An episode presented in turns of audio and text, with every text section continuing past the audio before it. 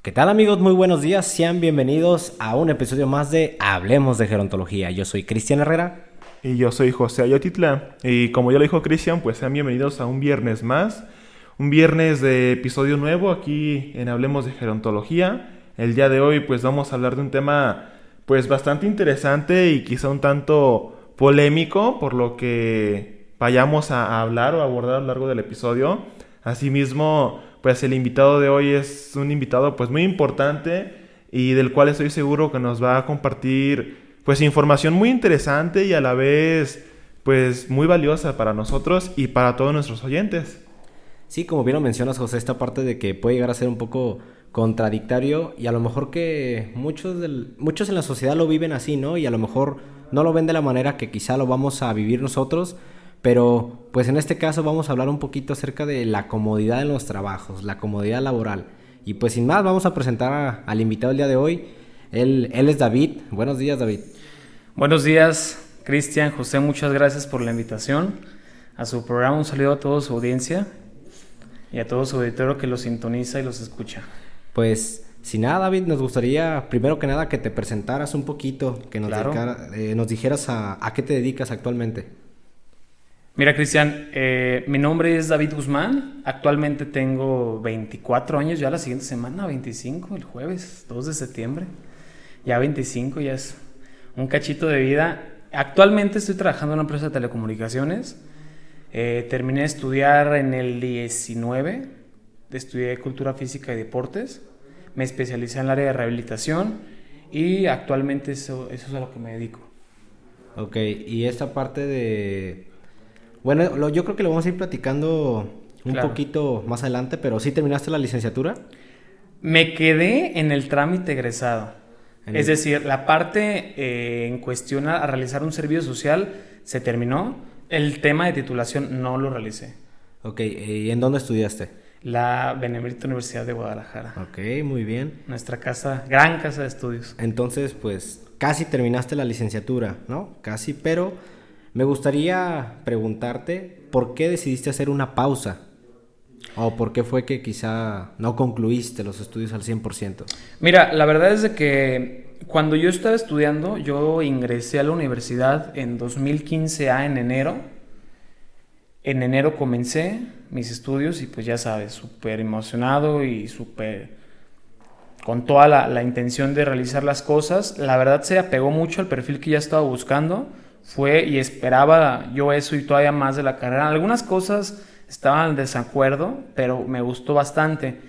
Al transcurrir el tiempo, mm, como tú bien sabes, los planes de estudio no siempre se adecuan a lo que uno busca, es decir, por temas de cupo, de disponibilidad, vas perdiendo el margen de los bloques que oficialmente te dan como, como iniciación, en el decir, de tal a tal periodo vas a tener tal, de tal a tal periodo vas a tener tal, y siempre fue muy complicado porque me estaba, en mi, donde yo estaba estaba muy competido y a pesar de que traía un buen, buen promedio, siempre se complicaba por una u otra cosa. Entonces poco a poco comencé a hacer de la parte, no le quisiera llamar así, pero es la verdad como de los rezagados de los horarios a pesar de que traía 95 de promedio. Y me tocaba súper, o sea, a las horas, abrí la agenda a las 8 y me, hasta las 12. Entonces estamos hablando que para la gente que, que no conoce muy bien de este medio, cada 30 minutos se abre una disponibilidad. Entonces sácale, me tocaba lo rezago de lo rezago. Comencé así y al paso de los tiempos, yo siempre eh, comencé a trabajar desde siempre, desde todo el tiempo. Entonces, en quinto semestre decidí tramitar mi primer licencia. A la licencia se le llama un permiso temporal, que quedas como congelado, donde dejas tu semestre tal cual y lo vuelves a retomar el siguiente semestre. ¿Qué fue lo que decidí respondiendo a tu pregunta? La verdad es que una gran parte lo tuvo el tema con, ya no alcanzar disponibilidad en los cupos y decidí esperarme para comenzar a agendar con la siguiente generación. Sí, como esta parte quizás de decir, ay, es que no alcancé la pausa, quizá ya no voy a ver a mis mismos compañeros. No sé, quizá esa parte quizá de desmotivarte o quizá esa parte como de que ya no alcancé cupo y cuánto promedio tengo que traer si tengo buen promedio. Exacto, o sea, una, una gran parte fue, fue desmotivante porque decías, ok, yo llego con buen promedio, no alcanzo, me voy a la cola. Entonces lo que opté fue una táctica, por así decirlo, porque también yo tenía mucha demanda laboral, por esperarme y lo que iba a pasar es de que al momento de tramitar la licencia yo me ir como automáticamente a la generación de abajo, pero de los primeros. Entonces dije, ya entro el siguiente semestre hasta arriba y ya, ya agarro el ritmo. Eso fue una de las principales, la, oferta de la académica y también la parte laboral. Sí, y también para dar un poquito más de, de contexto, eh, lo que pasa es que en ciertas licenciaturas el hecho de los cupos genera que no siempre estés con tus mismos compañeros, pero pues dejando de lado esa cuestión social y, quizá afectiva con el grupo, también está el hecho de que tú dices, ok, quiero agendar esta cierta cantidad de materias para llevar mi ritmo, quizá agendo dos extras para ir adelantando un poco, pero ¿qué pasa? Que por lo mismo de que se satura, de que quizá hay diversos grupos de tu misma licenciatura, los grupos no, no ajustan, no alcanzas y tienes que cambiar tus planes y si tenías pensado agarrar 12 materias ya nomás agarraste 9 y, te, falta una y, tienes que reajustar tu plan, vas perdiendo el ritmo y esto va causando pues ese rezago que menciona. Asimismo, pues me gustaría también saber un poco más respecto a esta cuestión de lo laboral. O sea, tú en tu época de estudiante, ¿de qué trabajabas? ¿Cómo lo hacías? Porque pues eh, sabemos que actualmente el hecho de tratar de trabajar y estudiar pues sí es pues bastante complicado, vaya. Mucho, mucho, muy complicado. Y más por pues, los horarios, ¿no? Tanto de trabajo como de la escuela. Entonces, pues sí hay casos, hay casos de éxito de personas que pueden estar trabajando y estudiando sin tanto problema, pero también hay muchos casos de personas que no pueden, que tienen que pues decidir o trabajar o estudiar y pues muchas veces tienen que seguir estudiando y, quizá buscando trabajo para después. Entonces, por lo mismo me gustaría saber, ¿tú cómo lo hacías? ¿De qué trabajabas? Y si esto tuvo que ver con el hecho también de que pidas la licencia pues para estar fuera un semestre. Mira, cuando tomé la decisión de tomar la licencia, lo que pasa es que no sé si en todas las universidades donde nos escuchen o en todas las universidades funcione así. Pero si tú no cumples un mínimo de materias, no puedes llevar a cabo el semestre.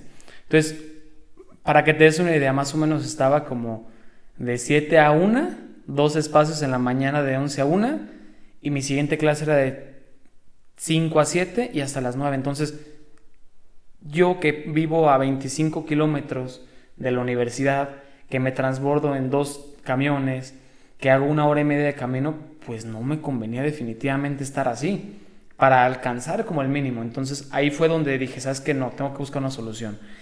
Cuando yo ingresé a la universidad, yo trabajaba en un restaurante de hamburguesas, no es una cadena, pero era cocinero de ahí y después fui encargado el tiempo que estuve estudiando. Ese lugar donde yo, donde yo trabajaba, trabajábamos de 5 de la tarde a 1 de la mañana más o menos. Entonces lo ideal era yo estudiar de 7 de la mañana a 1 o a 3, no hay ningún problema. Ten en cuenta que, como te digo, es una hora y media de trayecto, entonces mi día tenía que comenzar más o menos a las 4.40 de la mañana para levantarme, darme un baño, desayunar, etcétera, tomar un transporte a la escuela y regresar pues muerto, o sea, prácticamente cansadísimo, súper aporreado. Y todo el tiempo trabajé así. En ese entonces yo trabajaba en eso y cuando yo pido la licencia, precisamente a Cristian fue la primera persona que me marqué le dije, oye, ¿sabes qué? Me acaban de ofrecer un trabajo en un restaurante grande aquí en mi ciudad. Es un restaurante de... Es restaurante bar, sobre todo con ese enfoque. Es más en la tarde-noche. Le dije, oye, ¿cómo ves? Está difícil, está cansado. Y me dijo, pues claro que está cansado, como todos los trabajos. Pero ahí fue cuando comencé a desarrollarme con más habilidades, a relacionarme distinto y a tener un trabajo, no decirlo formal, porque a lo mejor no es tan formal, pero sí más demandante con más tiempo, con más energía, con más fluidez. Y ahí fue trabajé, comencé siendo, como coloquialmente le dicen, garrotero, que es la persona que levanta las mesas o muerte a las mesas, es decir, quitar los vasos y platos. Después fui mesero y al último terminé trabajando en barra en ese lugar.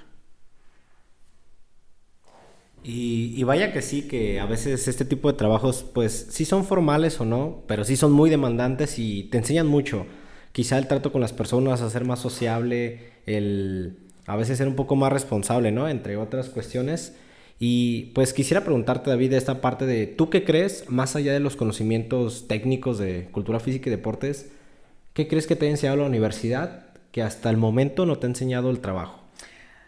Fíjate que yo tenía un maestro que nos decía, la universidad, era un señor ya grande, como de unos 75 años, como le dicen los, los otros estudiantes, los dinosaurios, pero era una enciclopedia, o sea, lo que le, lo que le, le preguntara sabía, o sea, te hablaba desde que se fundó tal escuela y que estaba fulano rector, o sea, era una enciclopedia del señor y nos decía con esas palabras, la universidad sirve para quitarnos lo poco silvestres que somos y darnos un poco de cultura. Si me puedes preguntar, ¿qué me enseñó? Un chorro de cosas, o sea, desde pararme a dar una clase sin problemas la podría dar, a la seguridad de tener un tema y saberlo explicar, la cultura general de la rama de la medicina y sobre todo bastante ámbito cultural. Y eso es importante, ¿no? Que a veces no es que la universidad te dé un trabajo, pero sí te da quizá un pensamiento distinto a la de otra persona que quizá no esté en una licenciatura o no la termine. Totalmente, totalmente, muchísimo. O sea, te, te, te abre ese esquema de manera... Es, es algo que, que, no te va a dar cualquier trabajo, o sea, te, te, da muchísima cultura y no lo vas a encontrar en ningún trabajo. Sí, esa, ese cambio de perspectiva, ¿no? Y es algo importante. Y ahora si te preguntara, David, ¿qué crees que te ha enseñado el trabajo a comparación de la escuela, de la universidad? ¿Qué me dirías? Fíjate que, que puedo decirte que, que, son cosas que te han... La, claro, las dos cosas aportan, sin embargo, el trabajo, sobre todo a ser muy responsable, o sea, tener un compromiso con algo, a darle continuidad a las cosas, a, hablar, al todo el tiempo estar en respuesta con alguien. Mi trabajo es, es una empresa de telecomunicaciones, es una parte de atención al cliente y facturación. Entonces siempre estás en contacto con muchas personas, pero también digo, en cuestión de aprendizaje es un chorro, o sea, el hecho de relacionarte con alguien, de tener el habla con alguien, de saber cómo tener una conversación amena, gustosa, que se lleve con respeto, que no se pierda las cosas. ¿Cuántas veces, José Cristian, hemos tenido a lo mejor una conversación con alguien que querías resolver un tema y ya no se realiza porque nos fuimos de lado en otra cosa? Entonces, en muchas cosas te ayuda a centrar, a saber moderar los tonos, a saberte referir a las personas pero las dos cosas van de la mano, tanto la escuela como el trabajo. A lo mejor en diferente énfasis, pero ambas aportan bastante. Sí, de hecho, pues es muy importante y también muy notorio precisamente toda esta cuestión de cómo la escuela nos enseña, pues por así decirlo, a ser menos ignorantes, claro. aunque suene feo, pero es la verdad, ya que pues todo lo que estamos aprendiendo es por una razón. O sea, el médico está estudiando medicina por una razón, el psicólogo, el nutriólogo, el gerontólogo. Y pues en el área de la salud yo, diría que esta razón pues es el, el bienestar, el bienestar social, por lo cual es lo que estamos estudiando, ya sea atender a los pacientes pues directamente o indirectamente, y es algo que solo se puede hacer mediante el conocimiento que estamos adquiriendo. Y también hay que aclarar que el trabajo sí nos enseña a tratar con la gente, a lidiar con ellos, a tratarlos, como dices tú, de, de una manera respetuosa en la claro. que todo fluya pues de manera correcta y eficiente, pero siento que el trabajo es algo que se queda ahí. O sea, tú trabajas, atiendes a la gente, haces bien tu chamba y ahí queda. Sí. En cambio, con la universidad es sí estar estudiando, estar yendo pues a la escuela y todo, hacer tus tareas, pero es algo que no queda ahí por esto que decía Cristian de, de que nos vuelve pues personas pensantes y en este caso nos vuelve personas con un pensamiento crítico, que creo que es la principal diferencia entre escuela y trabajo, pero desde mi punto de vista lo ideal sería pues eso, ¿no? O sea, estudiar y, y poder pues comenzar a trabajar en algo aunque sea pequeño claro. para tener pues esa experiencia de vida porque sabemos que pues en la escuela si te equivocas pues no pasa nada sacas menos calificación y, y ya está. Pero en un trabajo si te equivocas o te corren o te descuentan o te castigan o algo sí claro. y, y son consecuencias que que sí tienen un peso mayor al hecho de graves. decir ay es que saqué 70 en el examen y pues a todo esto me gustaría saber cuáles son los factores por los cuales pues tú decidiste establecerte en tu actual trabajo que pues si uno se pone a pensarlo dirías pues no tiene nada que ver eh, el, el, hecho de estar en telecomunicaciones, en asistencia al cliente, con cultura física y deporte. Claro. Sí, no, no, no, no tiene nada que ver. Pero bien, si bien dices, José, aquí no, en los trabajos ya no aplicas el, en el segundo parcial me recupero, aquí no, aquí ya es en serio, como, como comentas. Pero uno de los principales factores que yo noté, ah, recuerda que, mira, como te, decía al principio, yo seguí mi ritmo, pero mi generación continuó avanzando. Entonces yo tenía cuates de la generación de, de veras, por así decirlo, que ellos ya, ya iban como egresando Ah, es que no, les faltó mencionarles lo siguiente. Cuando yo pedí esa licencia y yo estaba trabajando acá, pues a mí empezó a ir bien siendo, siendo bartender y mesereando. Y la vida nocturna de lana, la verdad. Me, fue, me empezó a ir estable. O sea, la verdad tenía un sueldo competitivo como un chorro de carreras. O sea, estamos hablando que ganaba alrededor de 10 mil, 12 mil pesos. O sea, me empezó a ir muy, muy bien. Entonces dije, ¿sabes que Estoy cómodo, me está yendo bien. Le meto otra, otra licencia. Entonces me aventé un año así y mis compas de mi generación se fueron hasta adelante. Entonces cuando yo vuelvo, muchos ya empezaron, ya sabes, los, foráneos que meten de 15 materias, 12 y están de sol a sol en la universidad. Yo tenía un compa que le mando un saludo si nos ve, Alfonso. Eh, él me dijo, ¿sabes que Yo ya terminé de, de, estudiar y la neta es de que afuera está bien difícil.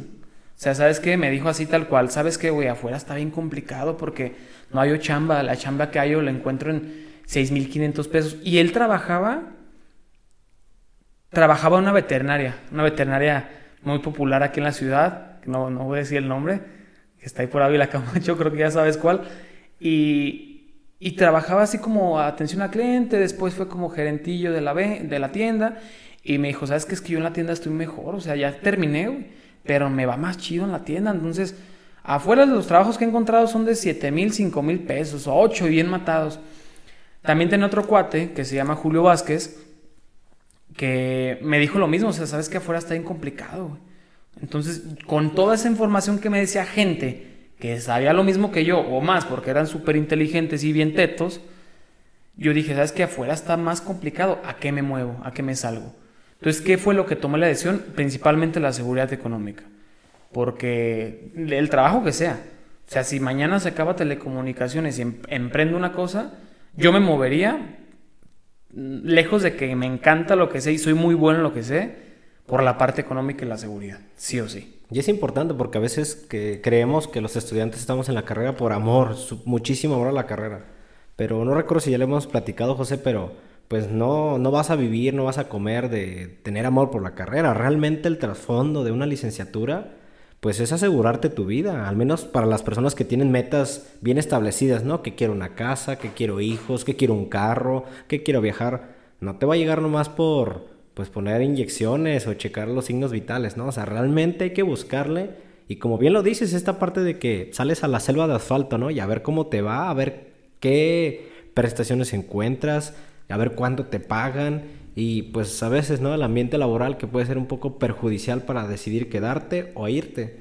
Pero pues creo que sí deberíamos pensar en eso, que realmente hasta cierto punto, pues eh, las licenciaturas no son también pagadas y podemos comparar esos sueldos con pues con otros trabajos que no tienen nada que ver y que dices, es que cómo es posible que quizá un mesero gane más que un médico o que esté en el mismo rango, ¿no? Entonces, pues, esto por dar un ejemplo, o sea, hay más licenciaturas, pero creo que la manera en la que se paga aquí en México no es la ideal en los, por parte, perdón, hacia los profesionistas. Totalmente de acuerdo. Nunca, no, no, no es nada remunerable o no es lo que tendría que merecerse cada licenciatura o profesionista. Y de hecho, esto va de la mano con el pensamiento que la mayoría de las personas tiene de que mientras más estudies, más vas a ganar o, vas a tener un mejor trabajo, cuando en la realidad no es así.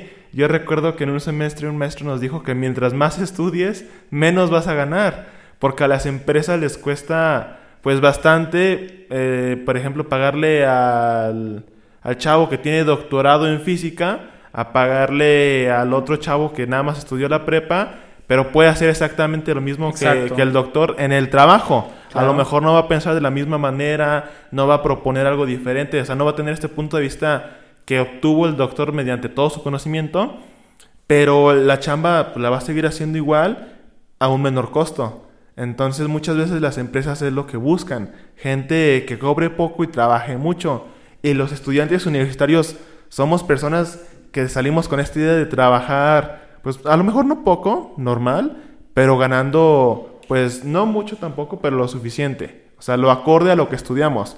Entonces también creo que esto va de la mano con algo que mencionábamos Cristian y yo, que es esta cuestión de que muchas veces nos esperamos hasta acabar nuestra licenciatura para ahora sí decir, ah, voy a hacer este proyecto, ahora sí ya buscar trabajo de lo mío, cuando yo considero que es algo que no, que desde el principio deberíamos tener ya en mente lo que queremos hacer y estar trabajando para que se cumpla. A lo mejor vamos a crear un servicio, una institución en quinto semestre, pero ya tenemos la idea. Ya de, quinto a octavo ya estuvimos buscando el contacto a lo mejor de alguien que sepa más, ya estuvimos acercándonos a otras instituciones y a lo mejor ya para cuando terminemos la carrera ya tenemos un 80% de la empresa planeada y ya nada más es cuestión de pues seguirla trabajando, vaya.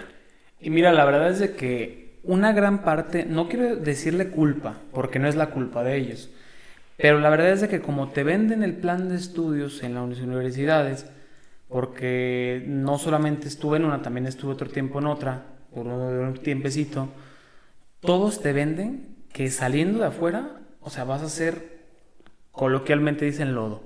Van a llover trabajos, van a llover ofertas, van a llover ofertas de, de demandas, van a pelear por ti. Pero te das cuenta que van a salir 200 personas igual que tú, con lo mismo que tú, compitiendo por dos trabajos por 18 vacantes a nivel occidente. Entonces, pues estamos hablando que está súper complicado. Y la verdad es que el nivel competitivo hoy en día está súper complicado.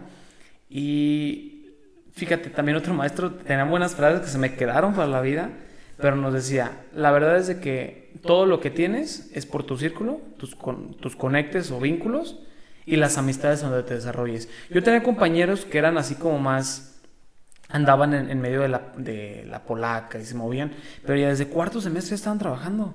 Y en trabajos chidos, o sea, en instituciones eh, federales de deportes.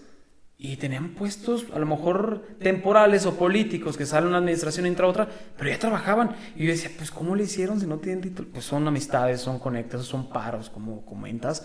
Pero sí, es la realidad. La realidad es de que ni la escuela te va a asegurar un empleo, ni la escuela te va a asegurar un futuro, y totalmente de acuerdo con lo que comentamos. Y de hecho, esto también me recuerda a otro profesor que igual pues nos comentaba de que si naciste pobre, difícilmente vas a salir de pobre. Y o sea, él lo dijo así tal cual. La riqueza aquí en México solo se concentra en un puñado de personas que como dices tú es un círculo, o sea, si, si eres el hijo de tal empresario, obviamente vas a vivir bien, vas a conseguir un puesto de trabajo de volada, un buen puesto, a diferencia quizá del chavo que nació en la colonia popular, que sí, es un cerebrito, le está echando muchas ganas, pero pues obviamente sus contactos son los mismos de la colonia. Claro. Y, no va a llegar muy lejos por lo mismo. O sea, la misma... Fíjate que, que totalmente de acuerdo. Esa frase de... Está, está muy, muy, muy gruesa decirlo, muy fuerte, pero sí hay veces que la, la parte de la pobreza no es porque quieras ser pobre. Se influye un chorro de cosas, contactos, influencias, conocidos y educación. Entonces, sí, totalmente de acuerdo con lo que dice tu, tu profe. Y esta parte retomando, José, de entre más eh, nivel pues, de educación tengas, pues menos te van a pagar, ¿no? ¿Y qué es lo que pasa? Que en muchas de las ocasiones todos los cerebritos se van a otro país, ¿no? Migran porque saben que allá sí los van a valorar, quizá económicamente, socialmente, ¿no? A comparación del país donde residen, que realmente no les valoran pues todo el esfuerzo o el tiempo que pues han invertido, ¿no? En esta cuestión de, pues yo quiero ser muy fregón y demás, pero no me van a pagar realmente lo que necesito para vivir, ¿no? Para hacer mis cosas y lo mucho que me esforcé, ¿no? Y es una lástima a veces que aquí, pues en el país no se ve así. Y también esa parte, pues sí, creo que ese profe tiene toda la razón, ¿no? Si naciste pobre, vas a quedarte toda tu vida pobre. Hay muy pocos casos en los que realmente subes y no es que te hagas rico, a menos que te ganes la lotería o pues te encuentres una persona y tú tengas un proyecto muy chido, ¿no? Pero quizás subes a, a clase media, ¿no? Y esta parte de que los ricos cada vez se hacen más ricos, pero hay más pobres cada día. Entonces, pues es un poquito complicado hablar de esto, pero con esto me gustaría pasar una pregunta, David, y preguntarte si tú crees, que yo creo que sí, si hay más casos como los tuyos. En este caso, pues a ti, tú te saliste de la licenciatura, hiciste una pausa y pues fuiste ahí escarbándole, ¿no? Y agarraste a fin de cuentas algo que te está, pues te tiene tranquilo, ¿no? Hablando de tu bienestar, de tu calidad de vida, ¿no? Pero también hay personas que quizá por necesidad de trabajar se salen de la escuela. ¿Y qué es lo que pasa? Que a veces pues les va mal en el trabajo, ya no están estudiando y se deprimen y luego se van a consumir drogas o no sé, ¿no? Sabes, esta parte quizá de... Del ocio. De que hay más problemas, pero creo que llega a haber muy pocas veces esta parte de que realmente me saliera la licenciatura, entre otro trabajo y estoy ganando quizá el doble o el triple de lo que posiblemente la licenciatura me podría ofrecer al término. Son ambos panoramas, como bien comentas, tanto el hecho de dejé eso por irme a de esto y me va mejor. Conozco a una persona así, que de hecho desde que estábamos estudiando, siempre también un compadrazo. Él se dedicaba a la compra y venta de cosas de ropa, de como le comentan aquí, Fayuca, que es todo lo, eh, importado y todo ese rollo. Y él terminó así como igual a duras penas y jamás se creció, o sea, él se quedó con su trabajo porque siempre fue empresario, o siempre tenía una, una tiendita de ropa y rentaba y varias, hacía varias cosas, inmobiliario y todo ese rollo. También conocía personas que desertaban totalmente de la carrera por temas económicos, porque eran el pilar de su familia. Conocía a dos y eran buenas personas. Vendían, vendían ahí cosas en la escuela, que tanquecitos, todo el rollo. Un saludote también a él. Y, y dejó la escuela por temas familiares y está bien complicado porque el hecho de, ser a lo mejor la presión de tu familia, la presión económica, realmente está súper, súper difícil. Y casos como los míos, yo entré a trabajar muy joven en esta empresa, tenía 10 20 años cuando entré. Y acabo de cumplir 21 cuando firmé, entonces tenía varios compañeros que están en la misma situación e incluso compañeros que tienen maestría o posgrados y terminan como comentas cosas, hacen la misma función que yo y después les pagan lo mismo. Entonces, sí, sí hay muchos casos así y son lamentables porque a lo mejor eran brillantes estudiantes y tenían un potencial por dar, pero por la falta económica pues no se pueden completar. Y pues aprovecho ahorita para hacer un paréntesis y aclarar que estamos hablando de esto, quizá lo que estamos diciendo se puede interpretar y pueden decir, no, pues en ese caso ya no estudio, mejor me pongo a trabajar desde ahorita. Y no, creo que ese no es el mensaje que queremos dar, simplemente estamos hablando pues de la realidad que viven unos, la realidad que viven otros y la realidad que se vive en México en general. Creo que la meritocracia laboral no existe. ¿A qué me refiero con esto? A que por más que tú estés trabaje y trabaje y trabaje, esto no significa que te va a ir bien, que vas a subir de puesto, que vas a tener un, puesto pues chingón, dirían, por así decirlo. Claro. Siempre y cuando ese trabajo se lo dediques a una empresa. O sea, si tú trabajas por una empresa, muy difícilmente vas a subir de puesto, vas a, te va a ir bien y demás. Y con esto yo quiero pues dejar en claro que si tú quieres estar trabajando un chorro, echarle un chorro de ganas, que sea un trabajo pues propio, por así decirlo, sea un proyecto tuyo. ¿Por qué? Porque así estoy seguro que te va a ir mucho mejor en tu trabajo pues propio que estarle trabajando a alguien más. Y, esto se, se, nota, o sea, ¿cuántas veces no hemos visto, por ejemplo, el meme de, de que dice tacos el primo y sale una RAM, ajá, sale una RAM 2021 contra el maestro que tiene maestría. Con el Suru 2, ¿no? Ajá, con el Suru 2. O sea, si, si el de Tacos el Primo tiene esa RAM, es porque él estuvo trabajando en su propio negocio, estuvo quizá expandiéndose, conociendo gente, promocionando sus tacos, eh, metiendo carne de calidad. Y quizá el maestro, pues solo se dedicó a ser maestro. O sea, no. Si él tenía otro proyecto, a lo mejor ya no, no lo llevó a cabo porque se desilusionó, porque se desmotivó. Pero si él le hubiera invertido a ese proyecto mientras continuaba trabajando como maestro, quizá en un futuro hubiera dejado de ser maestro y se hubiera dedicado a su nuevo proyecto y quizá tendría una RAM como la de Tacos el Primo.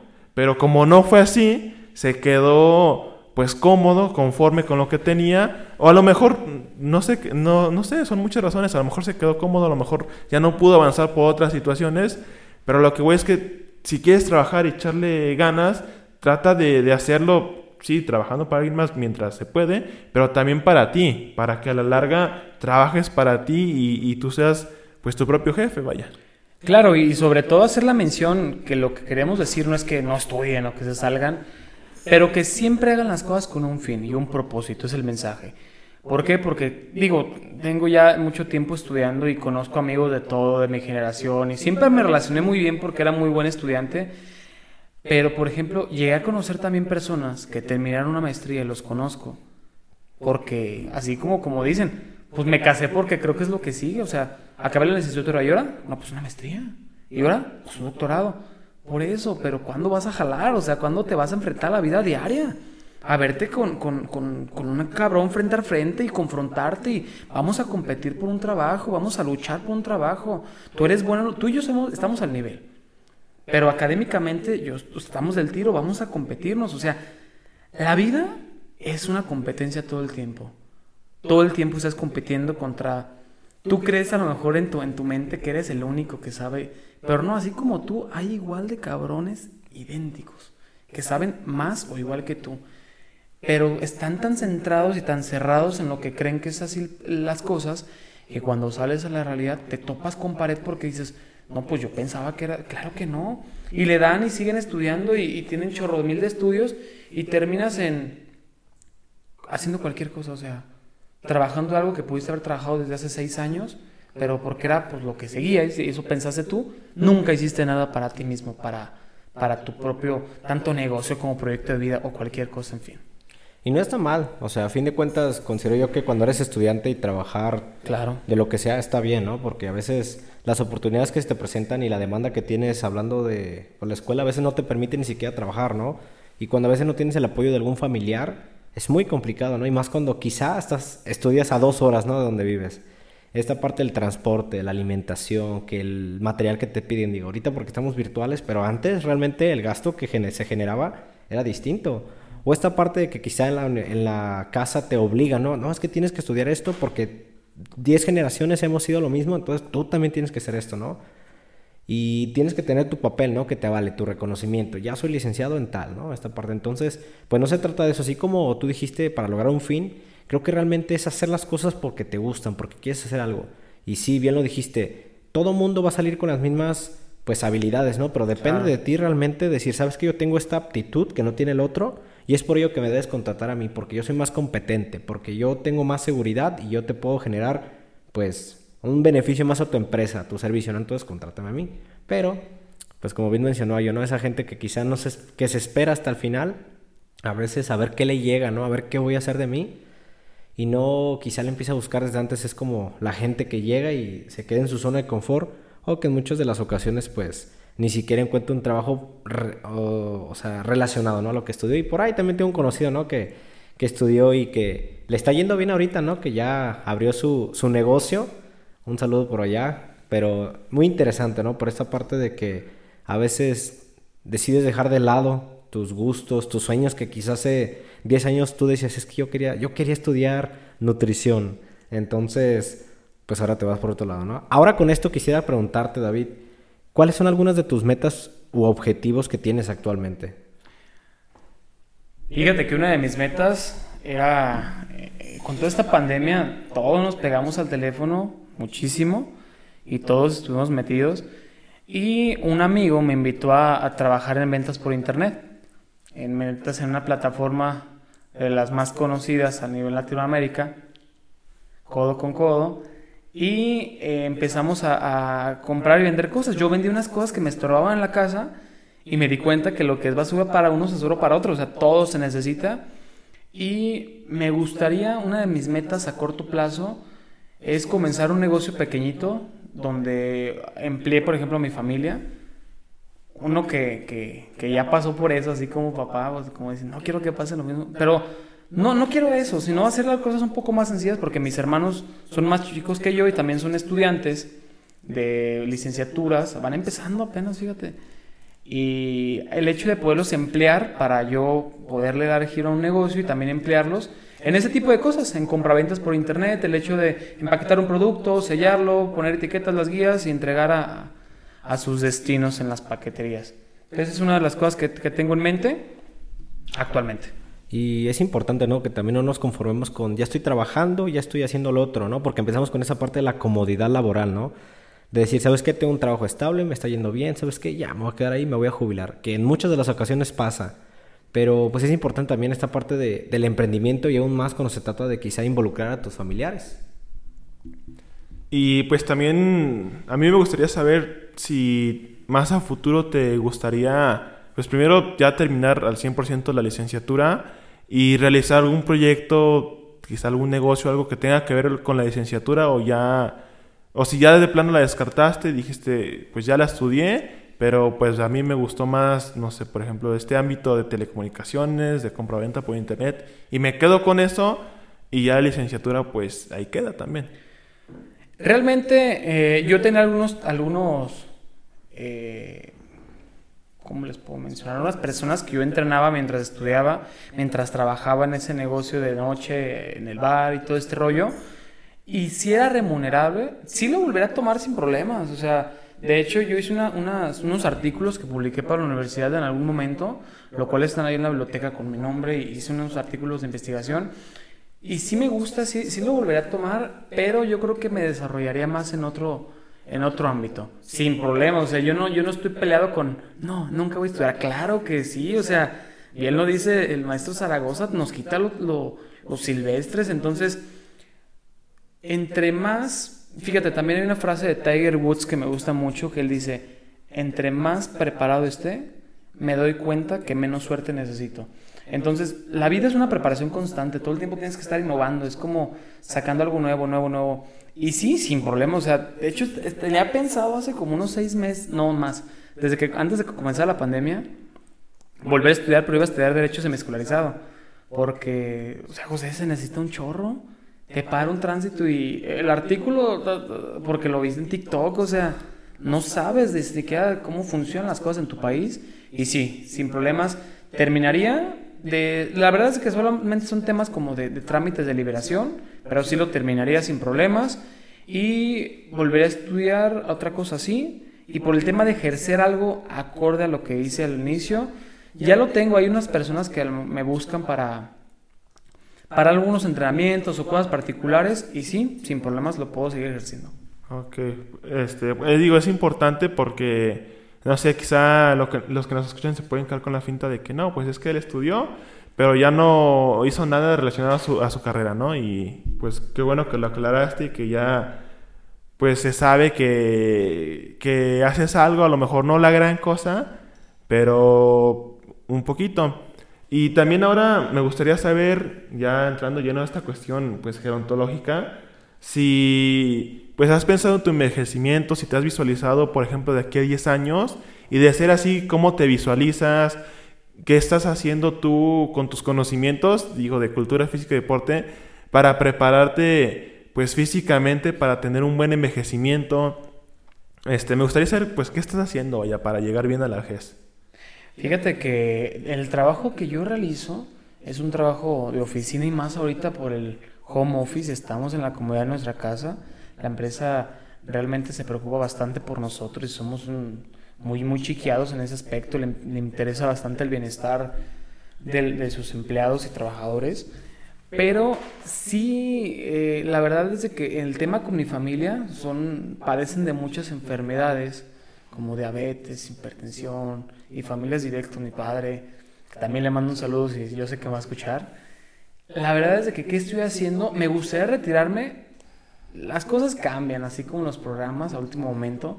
Si todo sale como según tiene que salir, pues a lo mejor me jubilaría de mi trabajo joven a los 55 años, no está así como que tan viejo, pero si es algo, o sea, faltan un chorro de años. Pero me gustaría jubilarme bien, me gustaría tener la comodidad de, de esa empresa porque la verdad es de que creo que los negocios por internet es lo que va a dejar y quiero empezar a expandirme en esa parte, comenzar más ventas y hacer un rating y tener más seguridad en esa parte. ¿Y cómo me preparo? Pues yo creo que lo principal es la salud. Me gusta cuidarme, como muy bien, hago ejercicio por lo regular siempre. Nos, nos falló en estos días el hecho del, del COVID, me enfermé, me fue medio mal, pero ya, está, ya tenemos la semana retomando ejercicio, me cuido muy bien, me, me, me alimento sano y una de las principales causas de, del envejecimiento que no se torne de manera saludable y correcta puede influir que a lo mejor es el 70% de la alimentación y las actividades que hagas en tu día a día. El hecho de tener una activación física, pues mínima. La dice que 30 minutos, pero yo creo que es más. O sea, que tengas una buena activación y el mejor ejercicio que va a existir en la vida y actividad física siempre es la que te gusta. Entonces, de esa manera es como me preparo para, para el envejecimiento. Y ahora con esto que acabas de, de contestar, David, y ya tema, eh, perdón, José ya tocó el tema de envejecimiento y gerontología, ¿tú cómo crees que realmente envejezca la, la gente en ese tipo de trabajos? Porque fuera de, del aire, pues estuvimos platicando que en muchas de las ocasiones, y pues esto también José y yo lo sabemos, llega un punto en el que llegas a una edad, ¿no? Y ya tienes muchísimo tiempo trabajando en esta empresa, pero quizá ya no tienes las mismas funciones a lo mejor físicas, fisiológicas, es decir, a lo mejor ya estás utilizando lentes, ya te está fallando un poquito la audición, se te olvidan un poquito las cosas. Y por más tiempo que tengas en la empresa y que seas el más querido, pues tienes que cumplir con la chamba, ¿no? Y a lo mejor ya se te pasan cositas. Y es esta parte, ¿no? De cómo la empresa reinserta a las personas en otra área. O sabes qué, pues les da cuello, por así decirlo, aunque suena feo, aunque a veces es la verdad. Y a veces ni siquiera los deja jubilarse, o realmente los deja jubilarse. Entonces, pues esta pregunta creo que es muy importante porque tú lo has visto. Y asimismo, también quisiera preguntarte cómo la gente crees que envejezca en este tipo de trabajos que hasta cierto punto nosotros le llamamos godines, ¿no? Para la gente Sí, que quizá no es de México, que no sepa el término, godín pues eh, se dice a las personas que trabajan toda la mañana en una oficina, ¿no? Que vas bien trajeado, bueno, hasta cierto punto, y que estás frente a una computadora haciendo cosas de oficina, ¿no? Sí. Fíjate que es un trabajo, realmente no es desgastante físicamente. Es muy desgastante en el sentido de, tus sentidos, la redundancia, porque eh, involucras un chorro el oído, involucras un chorro tus manos, tu vista. A mí de un año para como, como de año y medio ya lentes de planta, o sea, lentes porque a mí me gusta mucho jugar videojuegos después del trabajo, después de hacer algo. Y ya no, o sea, ya, yo sentía que no tenía como la misma, eh, misma afinación, la, la, motricidad, el punto fino grueso, ya te empieza ahí como el ojillo. Entonces, si hay mucho desgaste, a lo mejor no tan, no tan físico, pero sí es mucho estrés y mucho psicológico por el hecho de la atención y entregar las cosas. Y también una parte súper importante que vamos a mencionar aquí es de que también es muy sedentario. ¿Por qué? Porque es estar ocho horas sentado. Claro, tienes tu hora de descanso, tienes un tiempo para salirte a estirar, salir ahí a echar el cotorreo, a lo mejor unos 10 minutitos, tomar agua, pero no te mueves, o sea, no es un trabajo que, que estés en desgaste o que tengas, salgas aporreado. Sí te duele la cabeza de repente, pero es muy sedentario. Yo creo que todos los godines que tenemos, uh, godines como dice Cristian, son todos los oficinistas que chambean la mañana, son trabajos muy, muy sedentarios, o sea, y también tienen la, la, la, costumbre, aquí en México se le llama los días Godín, viernes Godín, quincena Godín, que es como el día que nos pagan, el día que recibimos algo, de pues un gustito, a lo mejor unas cheves, una comida por, por algún servicio de entrega, y pues por lo regular es comida pues rápida o chatarra o, o por ahí con muchas calorías, que sí, sí los trabajos son en ese sentido, si no te cuidas, son muy, muy sedentarios, porque Imagínate, sácale. Vamos a poner el ejemplo de una compañera que ahorita se me viene.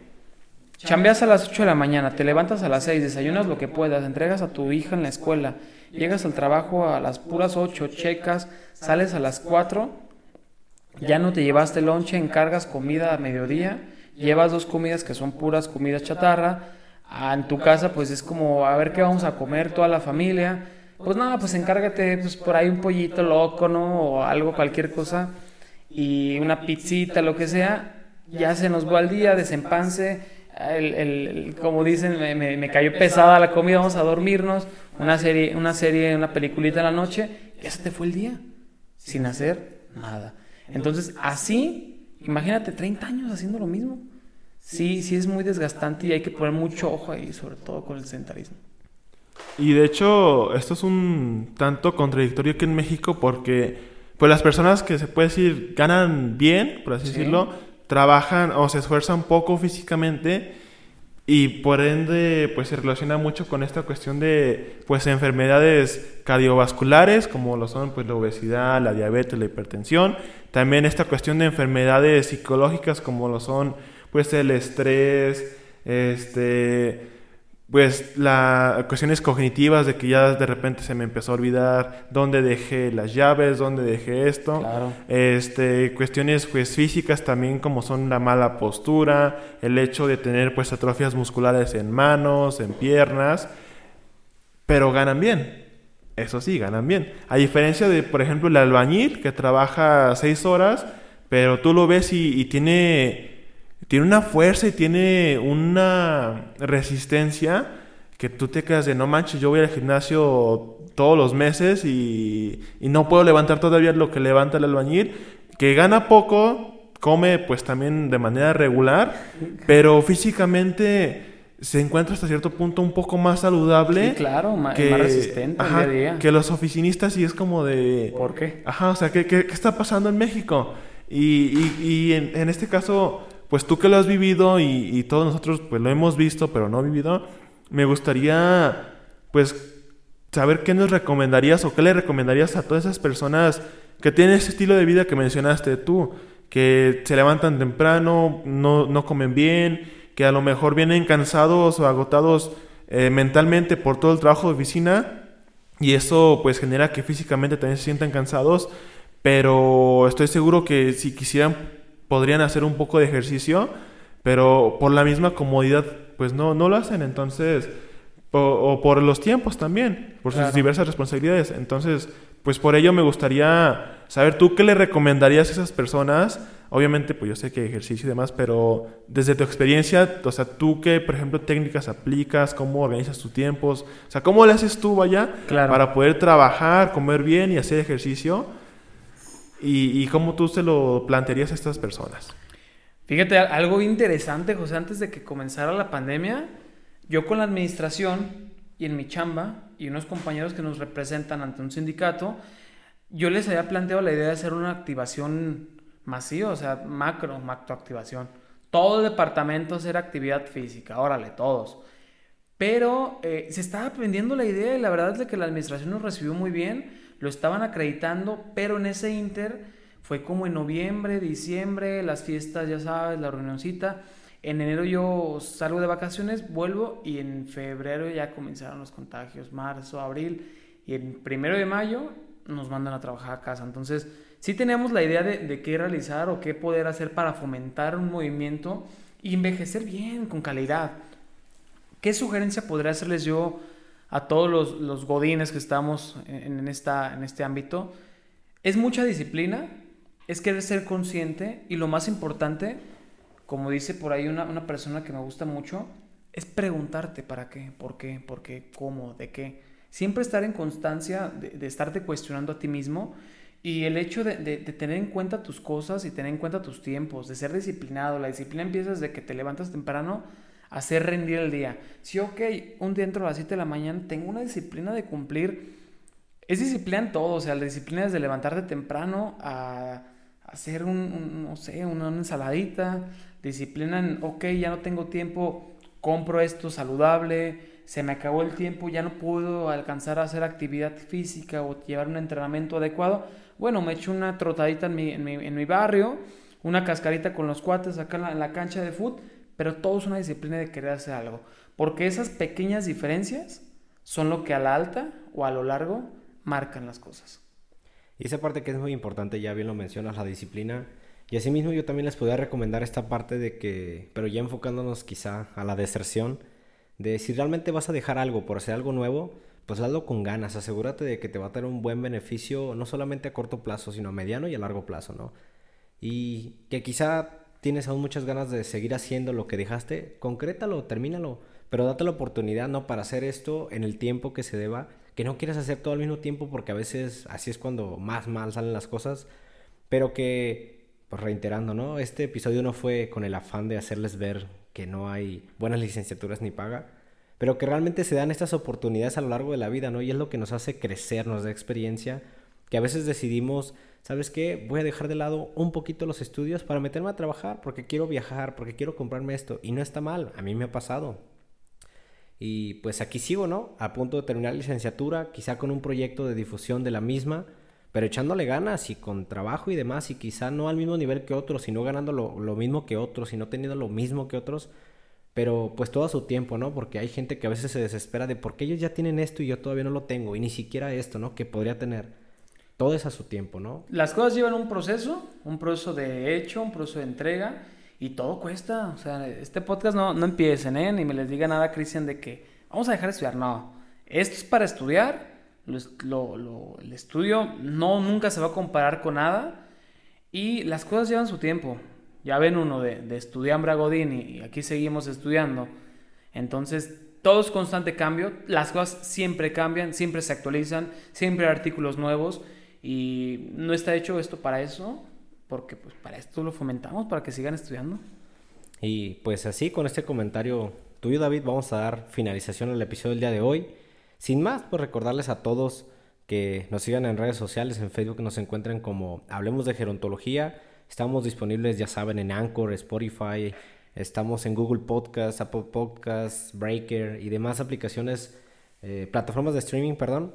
Nos pueden escuchar y pues si tienen alguna duda también o quieren participar, nos pueden mandar un correo a gerontocrack con seca al final arroba gmail.com y pues ahí les estaremos resolviendo todas sus dudas. Y pues sin más, David, agradecerte tu asistencia en este episodio, ya que es algo que se vive mucho en la sociedad mexicana y pues agradecidos, ¿no? De que nos cuentes tu experiencia, de que quizá motives a la gente y más que nada que pues cuentes la realidad, ¿no? De cómo son las cosas. Claro, muchas gracias Cristian y José por, por, su invitación. Un saludo a todo tu auditorio. Esperemos que bastantes personas se sientan identificados y aquí estaremos a tus órdenes. Pues muchas gracias David y recordarles a todos que nos estaremos viendo y escuchando la próxima semana en un episodio más de esto que fue Hablemos, de, gerontología.